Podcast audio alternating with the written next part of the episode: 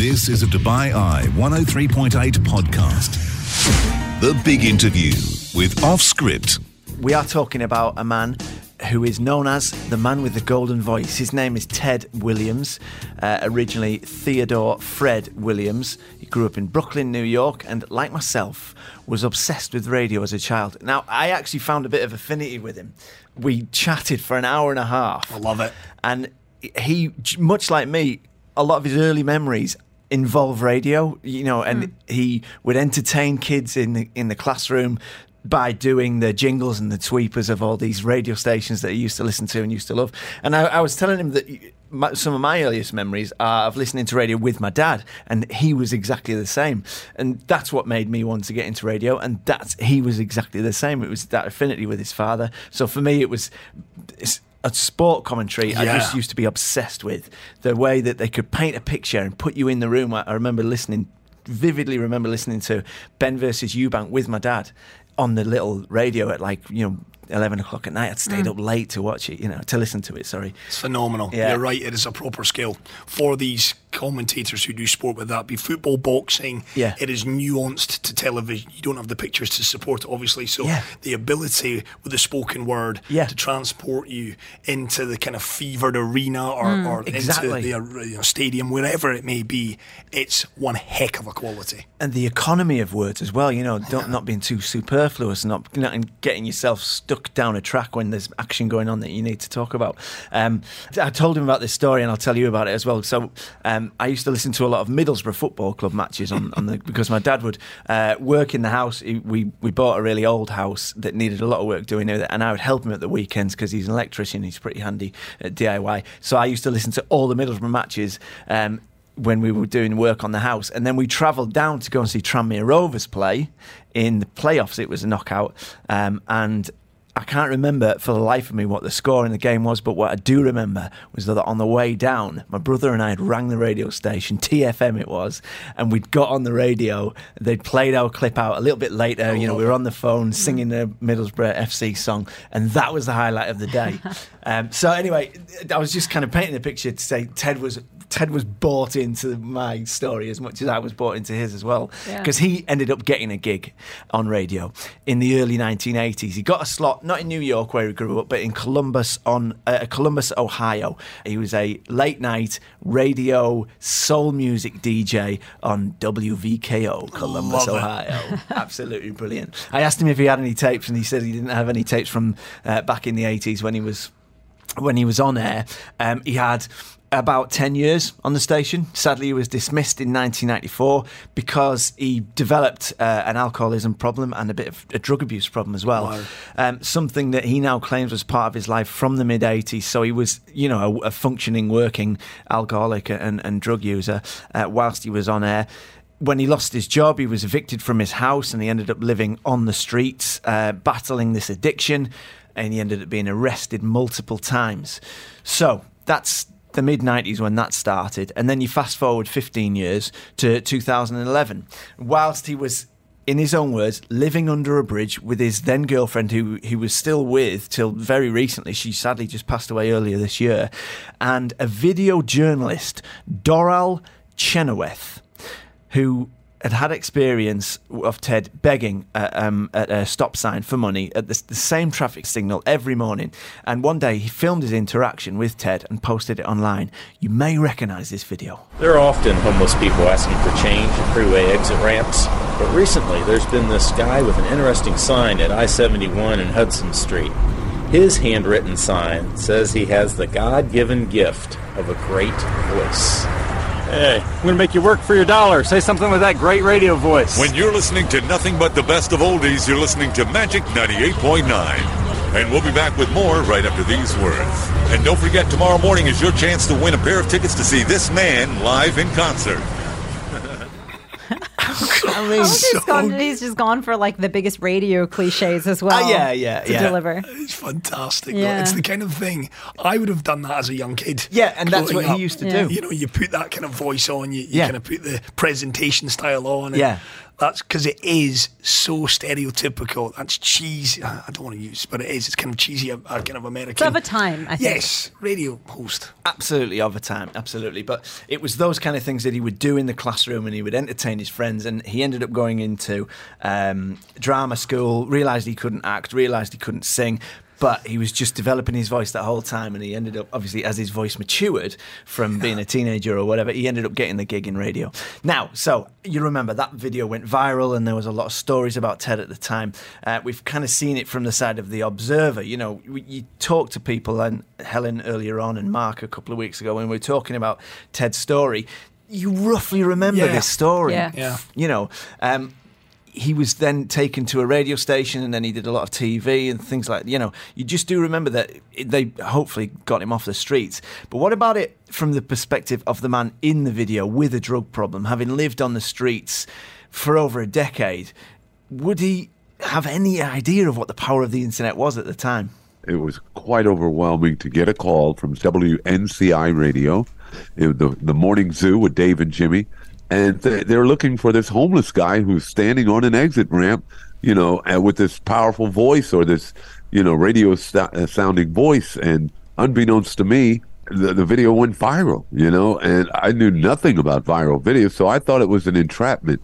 Here, over here, they have those shows where they try to bring people down. Hey, you've won a million dollars. Come to this hotel room and, and everything. And then the FBI, you know, comes out of the closets, out of everywhere, and arrest you for whatever. So I thought I was, I didn't want to go. Viral video meant to me that I created somewhat of a virus. The internet was truly not a part of my curriculum every day. So I uh, told my girlfriend, I said, uh, radio station's looking for me. Uh, so you think I should go? And she's like, yeah. And so, and as we get up to the station, Roger, lo and behold, every satellite truck from every um, news service or whatever, I've got uh, NBC, ABC, CNN. Uh, oh, the list goes on. And I'm thinking, like, I'm not that important for them to have all of these uh, trucks and, and, and all of this for the bust or whatever. So I'm I'm really not wanting to go. And here comes Dave of the uh, radio team, and he comes up to the car and says, "Are you Ted?" And I said, "Yes, sir." Hey, good to see you, man. Come with me. So we go up, and uh, Roger, I can't tell you how I felt when I walked through that door with this guy um, and, and all of the television cameras that were thrusted upon me. Hey, what's it mean about, you know, and the microphones and everything. And I'm like, I, I'm shattered. My nerves are truly shattered. I'm like, what in the world is going on here? You know, that was it, man. I, I- you know, when I, this viral video must have been big. I pay a lot of money for that man's voice. It's still awesome. I can listen to this bloke. and that's on Zoom as well. Unfortunately, I couldn't get his recording of it from his end, so that's you know it's not the best quality. But, um, I do love that he calls you Roger Roger, well. Roger, Roger. Roger. But it, Love it. So he genuinely thought it was the child support system trying to bust him, trying to trick him into an, an office somewhere, and then say, "Listen, he has a father of nine children, two Oh, boys wow. and seven girls." So it figures that he hadn't paid his child support for a few years. So he genuinely was worried that he he, he didn't think it was a legit thing, but it was legit. It wasn't a sting. It wasn't a bust.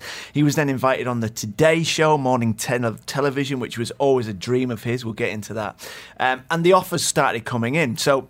That's nice to hear because you think of a story like this, you think 15, 15 seconds of fame, and then everybody kind of forgets. Yeah. Yeah, yeah, it is. I, Forgets I, I mean, about you. I, I kind of, again, going back to what Rog said, kind of vaguely remember this, whereby he was on, I think Ellen DeGeneres to come on. All of your Mm. daytime television shows, you bring him on, to your point, you know, 50 minutes of fame, and then he's back on the street. But it would appear that that not, wasn't necessarily the case. No, absolutely it wasn't. He he started getting paid gigs as a voiceover, and then, so what he'd done was. Um, on, on his way down to that original radio station, which which we talked about uh, earlier on, when he wasn't still sure that this was actually a thing, he thought someone was trying to bust him for his child support payments.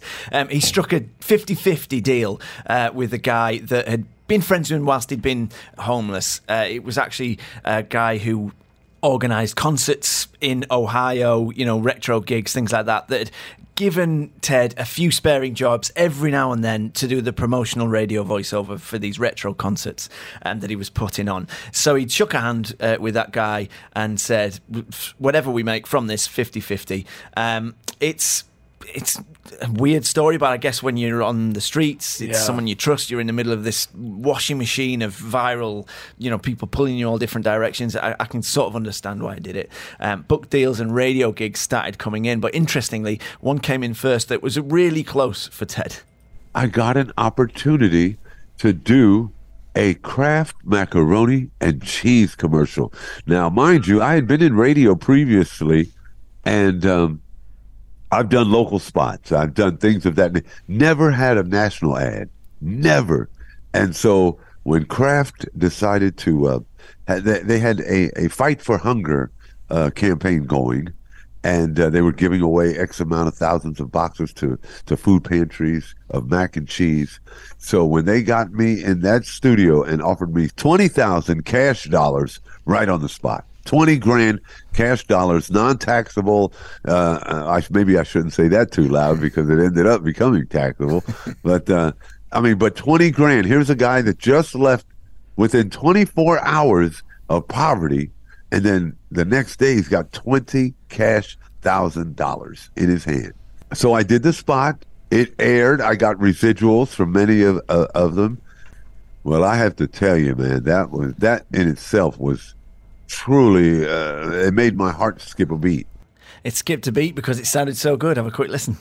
Kraft Homestyle macaroni and cheese. Cheesy noodles topped with golden brown breadcrumbs. You know you love it. You know you love it.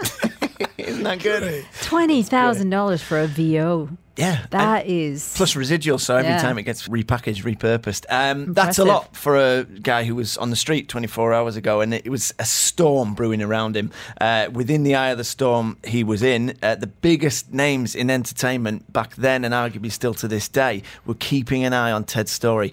But that handshake management and representation agreement he'd agreed with a friend from those days on the street while he was homeless kind of came back to bite him. There are a lot of people and a lot of hands ready to guide my future, so to speak, but but to take my money too, you know. And they did end up doing so. All of these opportunities that were coming were things that was brought on me by the guy that I characterize as being my on the spot agent or manager.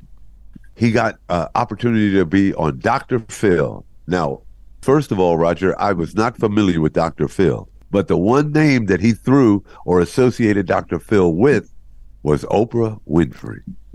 And unbeknownst to me, Oprah had offered a $1 million deal had I stayed in treatment. But it was not supposed to be mentioned to me until afterwards, so that I'm sure it could have been presented on the Oprah Winfrey Show or however they were going to present me with this $1 million.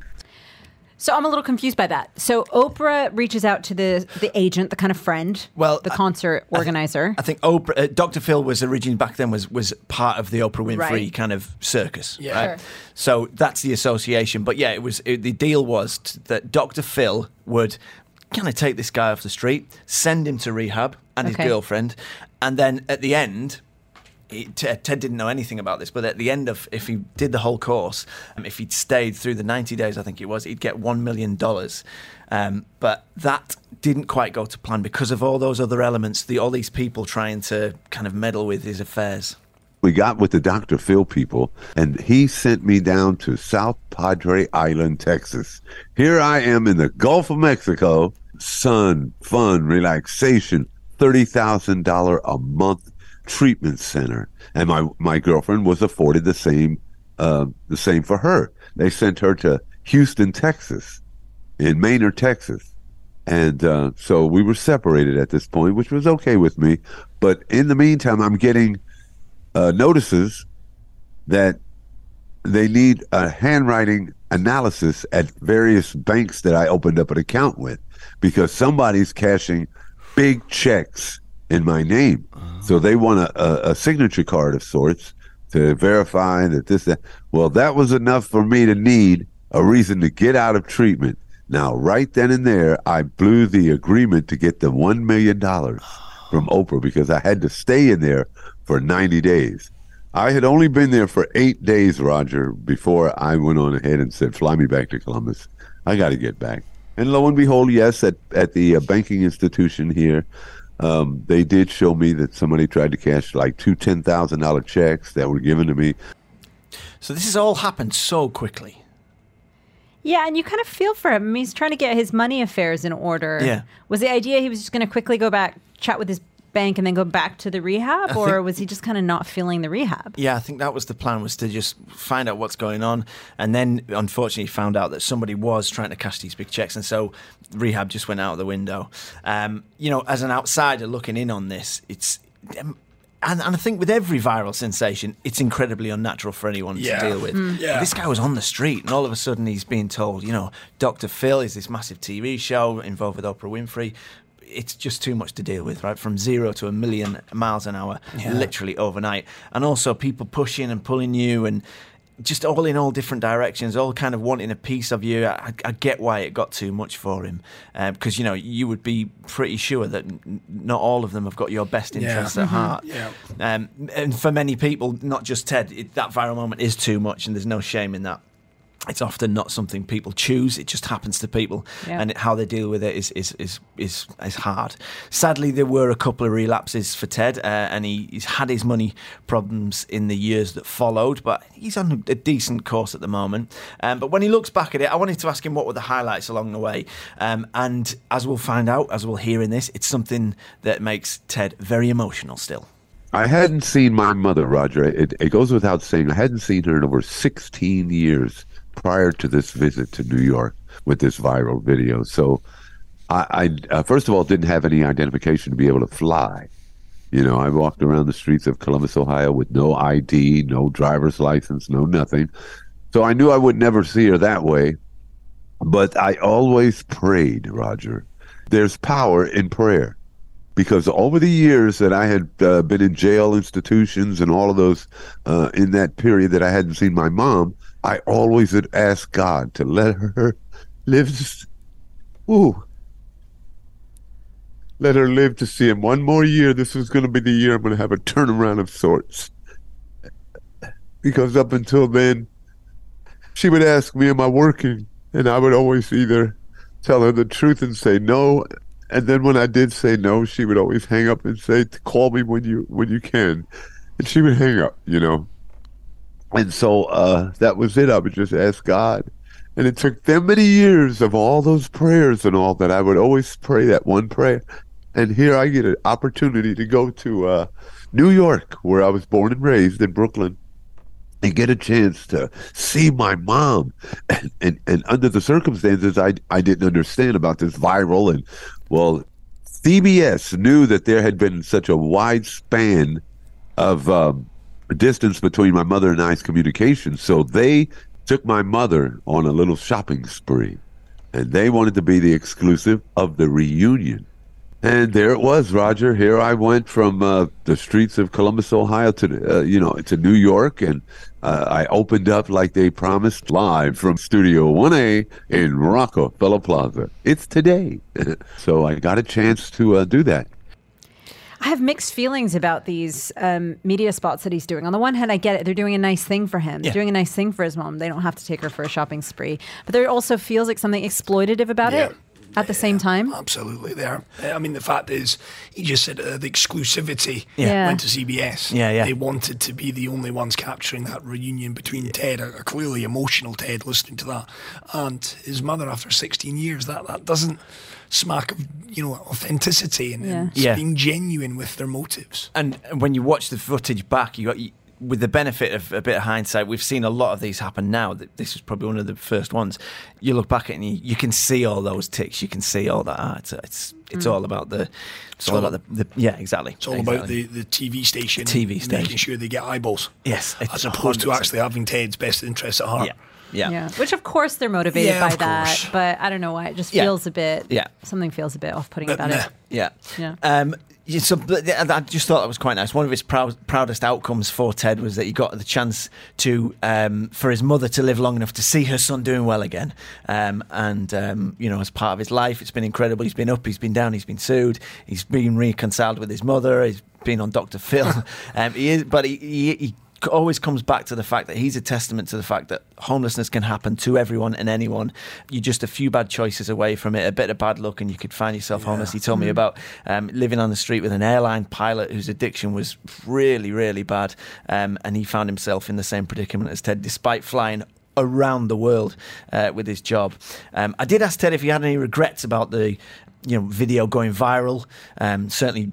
A feel for what we've just talked about there about you know the intentions of these media companies and whilst his life would undoubtedly have been very different if Doral Chenoweth hadn't filmed him on the street corner in 2011, he said that he he always kind of knew street life wasn't for him. I've always believed in the voice, and I voiced my belief to others. I'm going to do this. I'm going to see my mother. I always said it, never doubted. Every morning when, when the Today Show would come on and it would say, you know, live from Studio 1A in Rockefeller Plaza.